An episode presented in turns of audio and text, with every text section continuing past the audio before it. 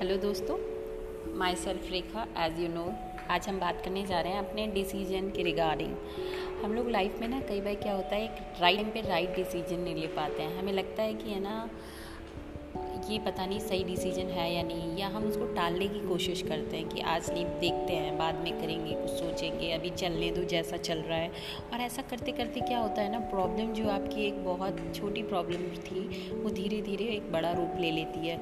और आपके जो डिसीज़न थे आपने जो कि राइट टाइम पे नहीं लिए, वो आगे चल के आपके लेने का उसका कोई फ़ायदा नहीं बचता।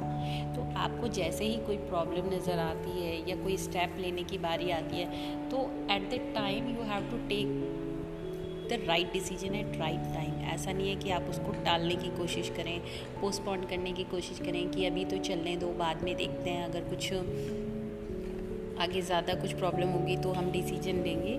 तो ऐसा नहीं है, आपको आपके डिसीजंस जो है ना, वो बहुत मैटर करते हैं आपकी आगे वाली लाइफ के लिए। तो आप सोच समझ के अपना डिसीज़न एक सही टाइम रहते हुए लेना बहुत ज़रूरी होता है। अगर आप सही टाइम पे डिसीज़न नहीं लेते ना तो वो आगे चल के आपके लिए बहुत ज़्यादा प्रॉब्लम क्रिएट कर देता है। एक तो आपका जो मैटर था, वो काफ़ी बड़ा रूप ले लेता है। दूसरा, आपके डिसीज़न लेने का कोई फ़ायदा नहीं बचता है। तो आपके लिए यही एक मेरा सजेशन है और एक अपना एक एक्सपीरियंस है कि आपको अपने लिए खुद लड़ना होता है और अपने लिए खुद आवाज़ उठानी होती है और अपने लिए सही गलत के डिसीज़न भी राइट टाइम पे लेने होते हैं। आपका एक सही डिसीज़न आपके आगे की लाइफ को बचा सकता है और उसको बहुत ही ज़्यादा प्रोडक्टिव भी बना सकता है। आपको अगर लगता है कि ये मेरे लिए बेस्ट है और अच्छा है और मैं इसमें बहुत अच्छा परफॉर्म कर सकता हूँ या ये प्रॉब्लम है, मुझे इसको इसी लेवल पे ख़त्म कर देना है, ज़्यादा इसको नहीं बढ़ाना है, क्योंकि धीरे धीरे तो वो प्रॉब्लम बढ़ती जाएगी।